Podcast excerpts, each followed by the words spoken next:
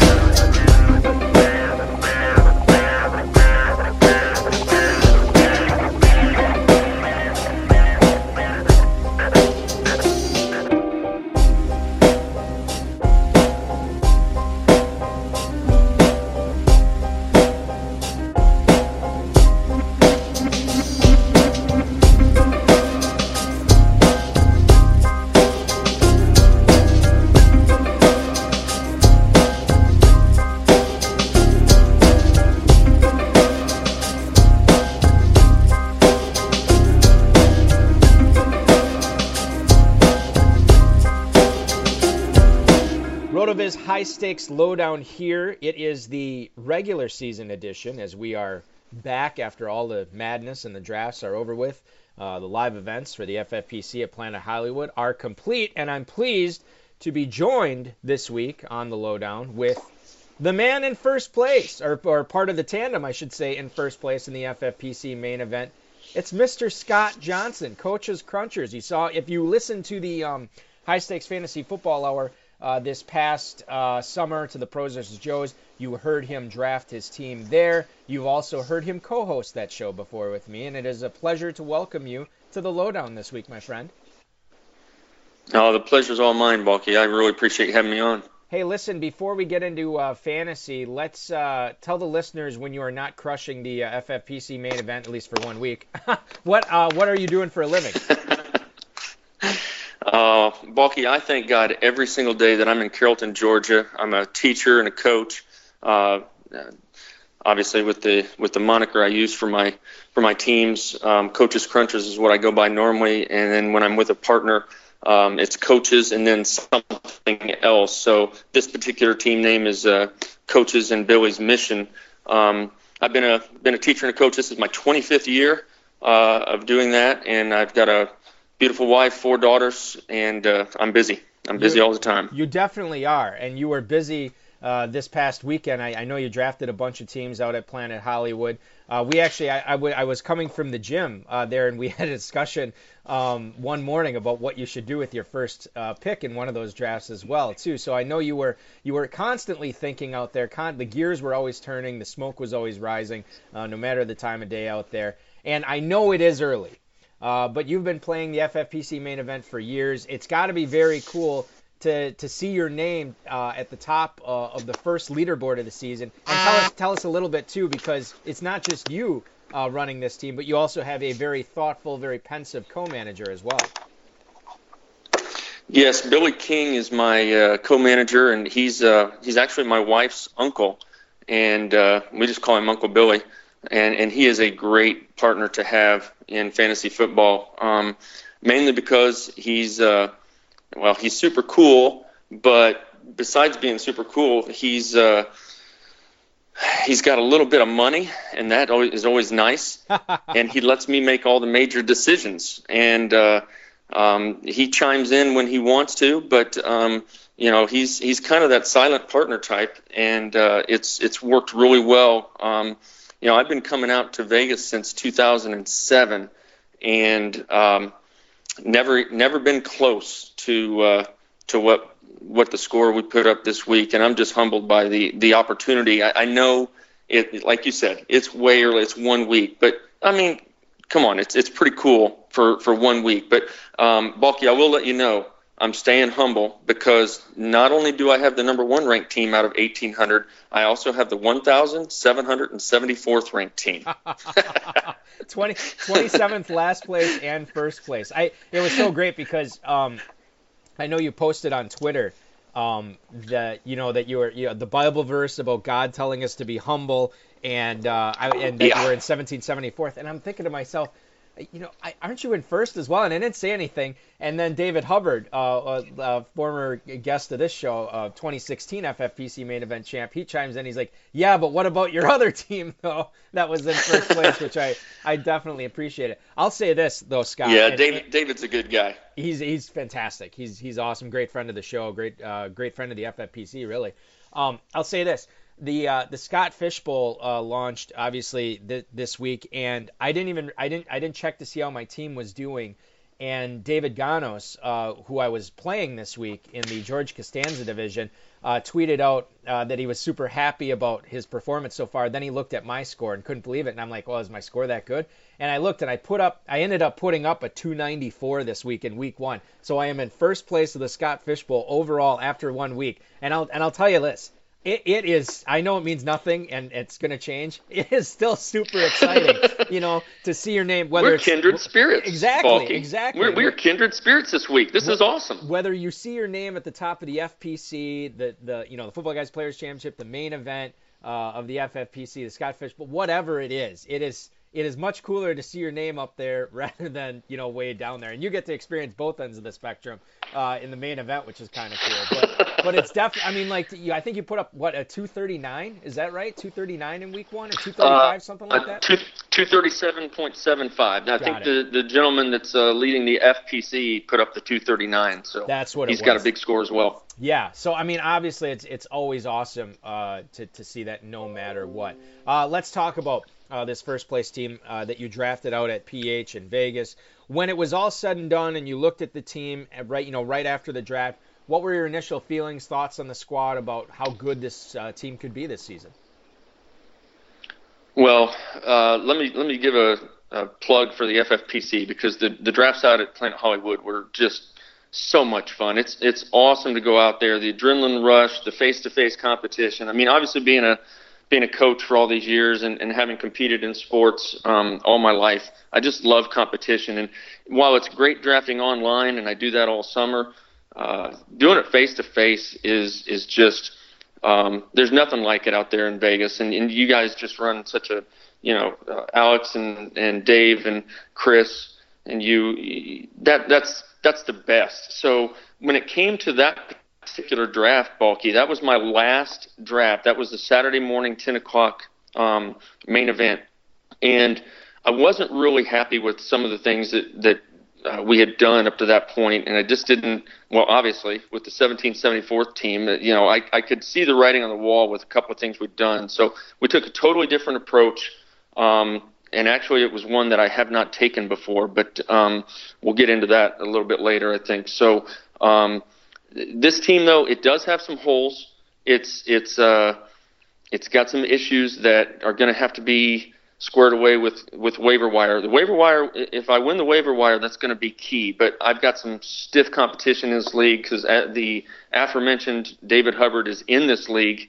Um, he drafted in the 10 spot. Dan Williamson drafted at the one spot, and and, and the other.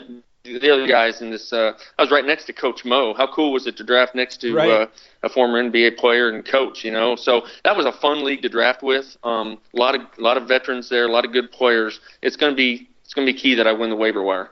Yeah, obviously that's that's the biggest thing right now is is making sure that you know not only that you win it, but you're you're making sure even if you don't win it, you're not getting beat by it. Uh, and beat by the other teams to you know in the chase for all these players that are about to become available.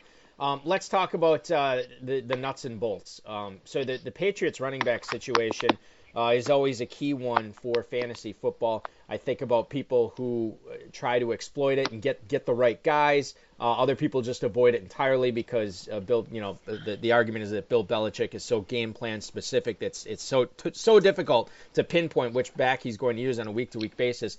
So you had the option of, of staying away from it or uh, embracing it. You embraced it in this draft. You get Rex Burkhead, you get James White as the pairing there. You did not take Sony Michel. Tell us a little bit about why you avoided him, but made sure you got Burkhead and White.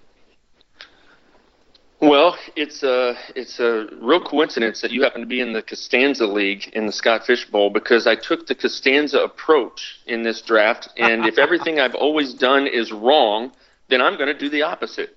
And for years, I've been a stay away from New England backfield guy, and and it's just it's not. I, I've come to realize, and and I've talked to a lot of guys who are super successful, and and uh, it's not the right approach. It's it's you know I have to have approach. I can't cross anybody off the board um, ahead of time. And I used to do that with, with some players, and especially with New England running backs. Rex Burkhead, I think, is highly undervalued. Um, James White is, uh, you know, both of their stocks uh, also are going to go up because Jeremy Hill towards MCL, and, and, and he's done now. Um, MCL or ACL, whichever one, either one, he's done. And uh, Michel, I've never had confidence in. I mean, you know this, Balky. I live in Georgia. Um, and this is uh, this is right in the heart of where Sony Michel uh, is from, and I've seen him play numerous times. I'm just not a believer that that he's going to come in and take over from from two veterans like that. So I, I didn't want any part of Michel. Never drafted him. In fact, I don't think I have any stock in Michel in anything, and and you know how many leagues I'm in. So I don't have Michel one time. Yeah, you know, it, it, and to that point, you have Rex Burkhead, a guy that the Patriots signed away from the Bengals and protected him in this preseason, being extra cautious with that knee. And then on the other side of it, you have James White, who not only has has been a trusted part of this backfield for a few years now, probably should have won a Super Bowl MVP for his performance against Atlanta a couple years ago. So, oh, yeah. and, and when you have those two proven guys, those two trusted guys, and you're talking about a rookie running back who has fumbling issues on a Bill Belichick team that's that's probably reason enough to if you're going to pick two of the three, uh, you certainly picked uh, the two that I would have gone with. In fact, I'll say this too. I don't think I think I have Sony Michel on one team, and that's the, a team I also have Burkhead on, and I have Burkhead and White in, in plenty other spots too as well. So you and I are, are definitely of the same mind on that one. Switching to receiver here, Scott. We talk about um, uh, DeSean Jackson's big week. Uh, one against New Orleans. He's uh, now he's he's already hurt. You know, there's some talk that he may miss this week. Um, you have Chris Godwin. Shocker. Yeah, exactly. Yeah, I know. Uh, uh, stop the presses. Right now, you have Chris Godwin in your starting lineup for this team. What are your expectations? Let's just assume, it for the sake of argument, let's just assume he doesn't give this starting gig up if he does start uh, against, uh, or uh, if he does start over DeSean Jackson this Sunday. If, if you know if Jackson misses or whatever, if he keeps that starting job all season, what are your expectations as far as where Chris Godwin will finish among receivers this year, uh, if that if that is the case? I love Chris Godwin first and foremost. I, I just think I think he's going to be a star in this league. Um, and I did not get him in the other main events. Um, Billy and I got we had him. I mean, he was right there, and then boom, right in front of us or a couple picks in front of us, and and it was so disappointing because he was he was one of the guys. I didn't have him circled. I had him highlighted, circled, and starred. Um, so it was I, I had to have him in this one. Um, we went earlier than we we took him at 11.7. Um, which is about where he, he got taken in the in the leagues. No, he got taken 10 point uh, 10.10 in one of the leagues where I was going to try to get him in the 12th. So knowing that, um, I, I, grabbed him at 11-7 um, because I, you know I didn't expect Jackson to do as well as he did, but I certainly expected Jackson to get hurt like he did. So I have no fear of, of Jackson being the starting wide receiver. I think Godwin's going to take over here, and, and it's going to be a Wally Pipp situation. Godwin's going to be the man. I think he's got top 30 potential, could be higher than that, but I think his floor is, is a top 30 wide receiver for this year. I really do. Yeah, and you know, there's a lot of people, uh, pundits and, and analysts out there saying that, you know, regardless of injury to, to Djax, Godwin is, is going to be the guy to own. He's going to be the second most valuable receiver uh, out there this season for Tampa Bay. Um, and now you have the injury to contend with. It's it's certainly definitely a, possibility that Godwin uh, does finish in the top 30 for receivers this year. Um, we've been switching positions here. Let's switch again to the tight end spot. This is one of the the, the um, uh, positions we always like to talk to when it comes to the FFPC because of the point and a half per catch, uh, tight end premium scoring, and the fact that uh, the FFPC main event is a is a dual flex league, so you could play two tight ends, three tight ends, one tight end, whatever you want to do. And that obviously makes for some compelling drafts and draft strategy. Now, you waited on tight end in this league, and it obviously paid off for you, at least for week one, with Jared Cook going absolutely bananas nine catches, 180 yards. Um, do you normally find that your better FFPC teams, your better football guys teams, that they do not have an early drafted tight end on them? Um, or has it been hit or miss? Have you had success both ways? Balky, I'm going to be totally honest with you, since it's you know just you and you and me here, and, and uh, tens of fans listening to this. um, you know, you're too I, kind. I I don't know. I don't know um, what it's like to draft like this because this went back to uh, doing something different. Um, I I always draft a tight end. Billy loves tight ends. He wants me to draft two in the first six rounds every time if we can. And he wants Gronk and he wants somebody else. And and uh, we did get uh, we did get Gronk in one of the the main events. And um, Trey Burton, what a disappointment in week one. We got him um, once, and I wanted him several times. I'm really high on him, and I hope he you know hope he bounces back for uh, for later. You know, one week is is one week, right? But um, you know, we just uh, we, we were going to wait on the tight end in this one, but at some point I wanted to actually get one, and then we get so we started getting sniped. Um, the the two gentlemen that were drafting at the four spot um, picked a guy who'd already been picked and had 20 seconds left, and and then um, the countdown's on five, four, three, and then they just shouted out Tyler Eifert, and man, I, I mean, it was the ninth round. I thought he was going to make it to us, and uh, that was who I was was targeting. So we didn't get him. So you know, in the ninth round, I went with I went with uh, Bilal Powell instead because I really like him and and uh, went went a different direction. You know, there's always somebody else, but this happened to be a different direction, and that continued all the way. Um, Balky, we, you know how we take breaks out of the the live drafts. We take Absolutely. breaks to go eat. Yep. Well, we draft we we we uh, we stopped after the twelfth round. We still don't have a tight end, and uh, I sat down with Billy and and I actually sat down with my brother as well. And, and my brother absolutely loves Jared Cook. He's been drafting him all summer, and I've been looking at him and saying, seriously, man, what what are you doing drafting Jared Cook all the time? I mean, he's he's just an average tight end. So at this point, average was about as good as we were going to get.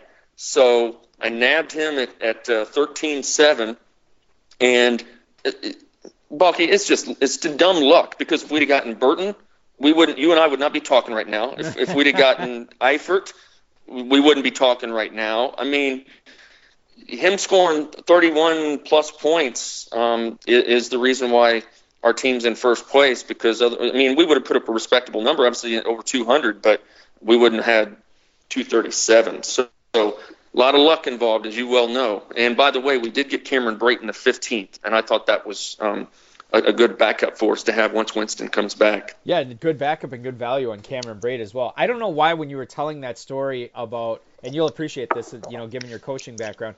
I don't know why I got this image in my head of, you know, the guy who they they, they try to draft somebody who's already been picked. They're 20 seconds on the clock it's like the shot clock running down in, in the NBA, and a guy throws up a 35 foot three and banks it in, and it's just a total yeah. it's a total gut punch to you because that would have been the guy that uh, that you were taking there. But certainly you, you had to be thrilled, obviously, with the performance of, of Jared Cook in in uh, in week one.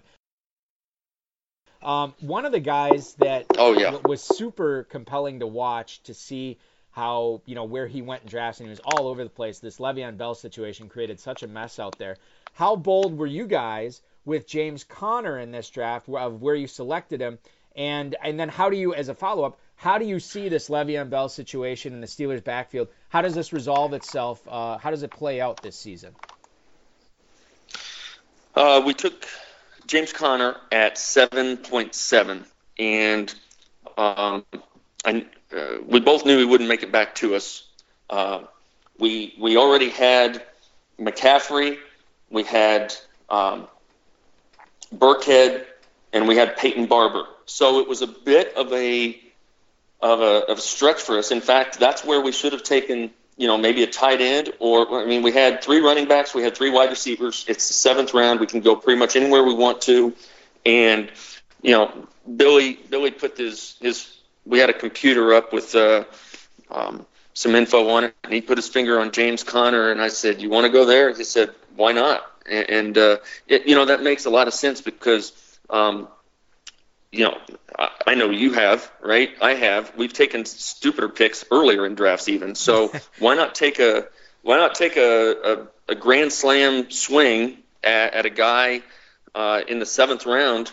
And, and if he's a if he's a dud, if he's a you know a ground out, then so be it. But um, you know, it's the main event. You got to take some chances. I knew he wouldn't come back to us, especially with David in the ten hole. There was no way he'd let him get back to us. So um, we had to take him and, and take a chance. And at least for one week, is paid off. Now, in answering your second part of your question, my hope is that Le'Veon and his eight. I hope he keeps his agent, and I hope his agent keeps telling him to hold out until the uh, till week ten. I fully expect him to be back by week ten um, because he's going to want that accrued year of, of NFL experience. So um, I'm just hoping for ten weeks of Conner, and then we'll see where it goes from there. You may even, I mean, there's an entirely realistic possibility that um, even when Bell comes back, if Conner now Conner's not going to play like this every week, but if he's still, if he's able to, to give quality um, performances out of that backfield, there's a real, real possibility that, that he's fantasy relevant the rest of the season. Uh, and that Bell is not getting 95% of the touches in that backfield. That I don't know if it, will be a 50-50 split, but certainly if Conner's getting 30 to 35% of the touches in an elite offense like that in Pittsburgh, you could do worse than him as your second flex down the stretch. And certainly there's some explosive opportunities there by putting him in your lineup uh, for the um, you know the, the, the playoffs and the championship sprint. I, I mean I don't know if it'll work out, but we once Bell comes back, I guess my point is like we can't just write Conner off as as non-startable at that point if he continues to do what he did week one. I think, Balky, to, to keep going with this one for just a second, if, if you don't mind, uh, you know, as a coach, um, talent is not the most important thing to me. When I'm when I'm coaching and I've got a team, I, I want team chemistry. That's number one. The best teams I've ever had coaching have not been the most talented ones. Talented ones. They've been the ones that have had the best team chemistry. And you know, I'm not sure how Bell is going to be received when he comes back. And and I think it all comes down to where is Pittsburgh when he decides to come back. Are they winning? Are, are they winning the the uh, uh, the division? Are they high up in the in the conference? If they are, you know, those coaches are going to have a tough decision to make. Yeah, it's the NFL and talent wins out, but um, a lot of those players are not too happy with him right now, and I think that's going to be really interesting to watch. Um, you know, I'm I'm a high school coach, so you know, far far removed from from being an NFL coach, that's for sure, and, and a different sport at that. But I just think team chemistry is pretty darn important in any sport. And if if Le'Veon Bell is going to cause a distraction, if he's not wanted back, that's going to be an interesting uh, uh, decision that those coaches are going to have. I was uh, I was out to dinner with my uh, with my family, and there was uh, this was tonight, and there was uh, um, interviews with some of the Steelers offensive linemen and again, and I couldn't. They didn't have captions on, and I, I you know, there was no sound. I was like, man, I really want to know what they're saying because I guarantee you they're talking about either Conner or Bell right now. So I got to check that out when when I get a chance too. But you make a good point. Um, and, and, you know, the Steelers are in a Super Bowl window too, so it's like you know, if if they're winning and they're playing well, you don't want to upset the apple cart too much. Uh, bringing a guy in that, that obviously has, has worn out his welcome clearly with some of his teammates there. Um, uh, two two guys who are teammates in New Orleans. Uh, they end up being uh, fantasy teammates on your squad here. That's in first place of the FFPC main, and that's Drew Brees and Michael Thomas. I'm curious. After you took Thomas, did that make Brees to you guys a, a little bit more likable, a little bit more draftable? That that you could get that pairing together on your squad? Or I, I just I'm curious if it was intentional after you got Thomas to to get Brees as well. Um, it was not intentional until about two picks before we were ready to pick. Um, and that's when both of us looked at each other and and uh, you know put the uh, put the circle around Drew Brees, saying, "Man, we got to we got to really think about this here." It was the uh, it was the tenth round, so it's ten point six for us, and at about 10.3, 10.4, um, we knew he had a serious chance of making it to us, and I'm a wait on the, you know, a lot of people do that. Wait on the quarterback, wait, wait, wait, and, and get somebody in the 12th, 13th, 14th, what have you. But getting a Drew Brees in the 10th with Michael Thomas as a pairing made a lot of sense to us. Um, I, I honestly, it was more Billy than me because I wanted to wait a little bit longer. Um, I knew we could get some of the other guys that uh, you know are pretty popular in in the 12th round, and and uh, but it, it made a lot of sense. And Billy said, "Man, let's let's do this." And uh, I said, "Okay, it's too good to pass up. Let's do it." And glad we did because, um, man, we got 75 points out of two players. That that's just insane. Yeah, absolutely. Uh, and oh, I mean, your whole roster week one, that starting lineup. How how enjoyable was that, by the way, to see the points pile up when when you're when you? I don't know if you were following that as well as the games, or how were you keeping tabs on this score when you were, uh, you know, this past weekend? Well, um, we were uh, we were hooked up at the uh, at the extra lounge there um, in Planet Hollywood. Um, our uh, our table was front and center right there. Um, we had a lot of FFPC guys around us and and watching the games. Um, but I, I tell you, Balky, I was I was mad at Burkhead. I was watching that game. Burkhead didn't get double digits. I mean, we had two guys not even getting double digits, and right. and Peyton Barber, I, I I put that on Twitter. I know you've seen that. yeah. Um, 83 percent of touches in a in a 48 point explosion for his for his team, and uh, he gets like 6.9 points. It, it, you know, seriously, that's just it, it irks me because we could have scored 250.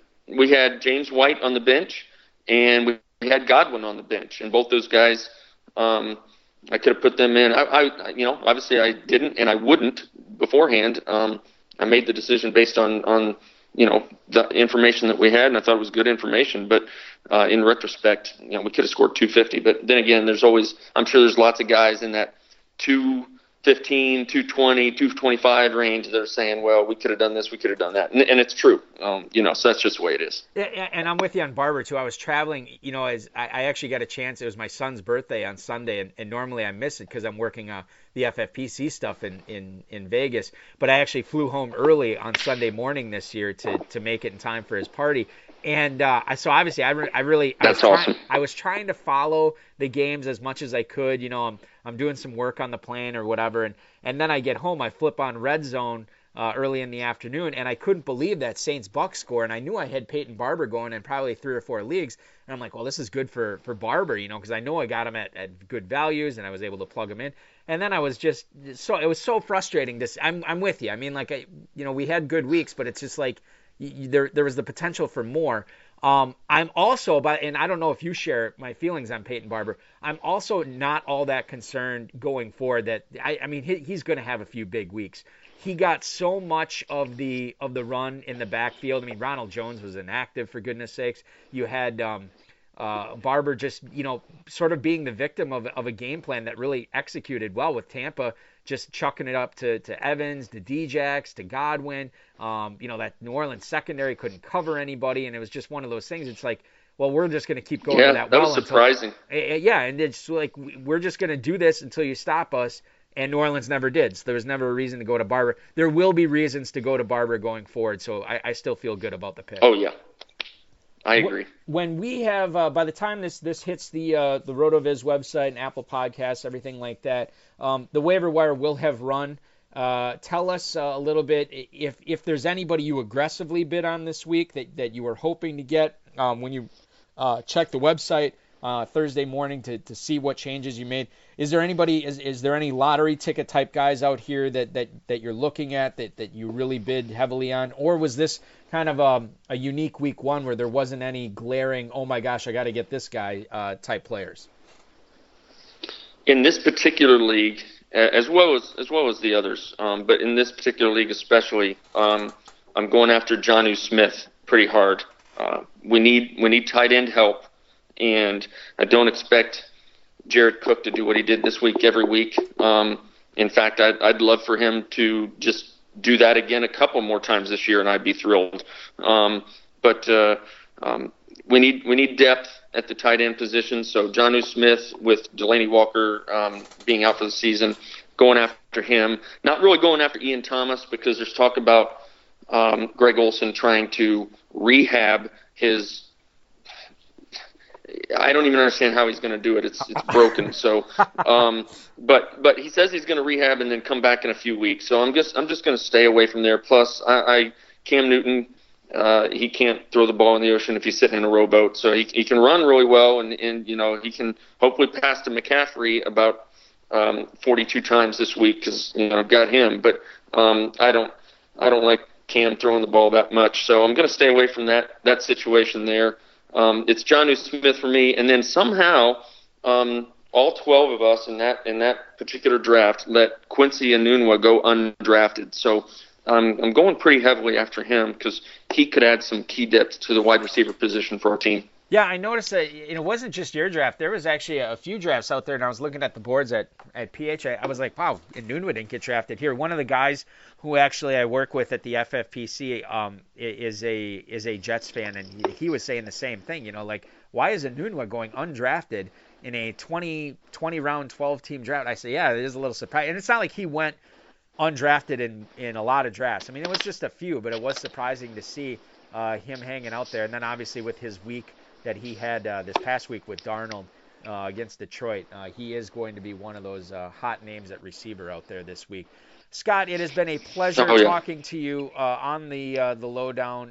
congrats on being in first place of the FFPC Main. One last question before I let you go a stud? Is there a stud out there that you actually might consider sitting this week? Uh, not necessarily a guy that you own, but a guy who was chosen in, in the first couple of drafts. Uh, is there a guy out there that you would consider sitting? And then uh, a sleeper that uh, maybe was a double digit round pick or, or, a guy that not a lot of people are thinking about starting this week that you think should be in a lot of lineups? Uh, the I'll give you two studs that if I owned them, and I owned one of them um, several times. That's Peyton Barber um, and I don't know if he qualifies as a stud, so I apologize. But I mean, he is the starting running back for Tampa Bay, and, and he did get um, a high percentage of their snaps. So let's let's just give me that leeway if you would. But he's playing Philadelphia this week, and um, it's very difficult to unless you've got a first round or second round running back um, heavily invested. Um, if you've got any depth at all, I would suggest uh, Peyton Barber be be benched because Philadelphia is just impossible to run on. Um, the other one is Amari Cooper. Just not going to put Amari Cooper in any lineup until he proves it. And uh, plus, they play Denver, so playing Denver is uh, is going to be tough because the number one corner there is uh, is a stud. As far as the sleeper goes, um, I'm gonna I'm gonna give you two names. Uh, one an easy one. I think uh, um, Yeldon for Jacksonville is kind of easy because um, if Fournette is hurt, that's an easy plug and play. Um, but I'll give you one that uh, that I think really is is, is a, a cool sleeper, and that's Buck Allen um, for Baltimore. Baltimore is uh, is going to be at Cincinnati. I think that's a good matchup. Kenneth Dixon is uh, is out. Um, and that leaves just Alex Collins and, and Buck Allen. So I'm not afraid to play Buck Allen in some leagues where I have him. And if I have, like, if I'm sitting um, both, well, all uh, New England running backs, as you're going against Jacksonville, or, or um, like I said, Barber earlier, whoever. If if I need somebody to plug and play, I think Buck Allen's a pretty sneaky pick this week. Yeah, he definitely is, and that's somebody that I, I think um, uh, high stakes players are a little bit too low on this year. He should have gone higher. uh, for sure. So I like him as well. Honestly, like not even this week, but like every week, I think he's a guy that you can look at for sure. Scott, it has been awesome hanging out with you, uh, talking fantasy. Congratulations on the success of being in first place in the main event uh, here uh, after week one. Continued success to you as well. I know you, you've got, probably got about a half dozen uh, football guys league titles under your belt, another dozen satellite champs uh, championships. I think you also have a 2500 dynasty uh, title under your belt as well. So congratulations on that. It is a shame that it has been this long until we've gotten you on the lowdown, but we got you this week and you didn't disappoint. Thank you so much for hanging out with me this week, man. Balky, thanks thanks for asking me. I, am humbled, I'm honored, and uh, on behalf of uh, of Billy, uh, I really want to thank you for for you know taking a look at our team and uh, letting me be on the on on this show because uh, it is an honor. I saw the list of guys who have been on the show with you before, and uh, wow, um, I am I'm truly honored. So you're a good dude. It was great seeing you in Vegas, and to all the people listening up there, um, if you haven't drafted live with the FFPC, uh, it, it you got to do it. It's just something that is just unmatched a gentleman and a scholar. I follow him on Twitter at Coach Johnson717. Thanks so much, Scott. We'll talk to you again soon, man. Thanks, Balky. Bye bye.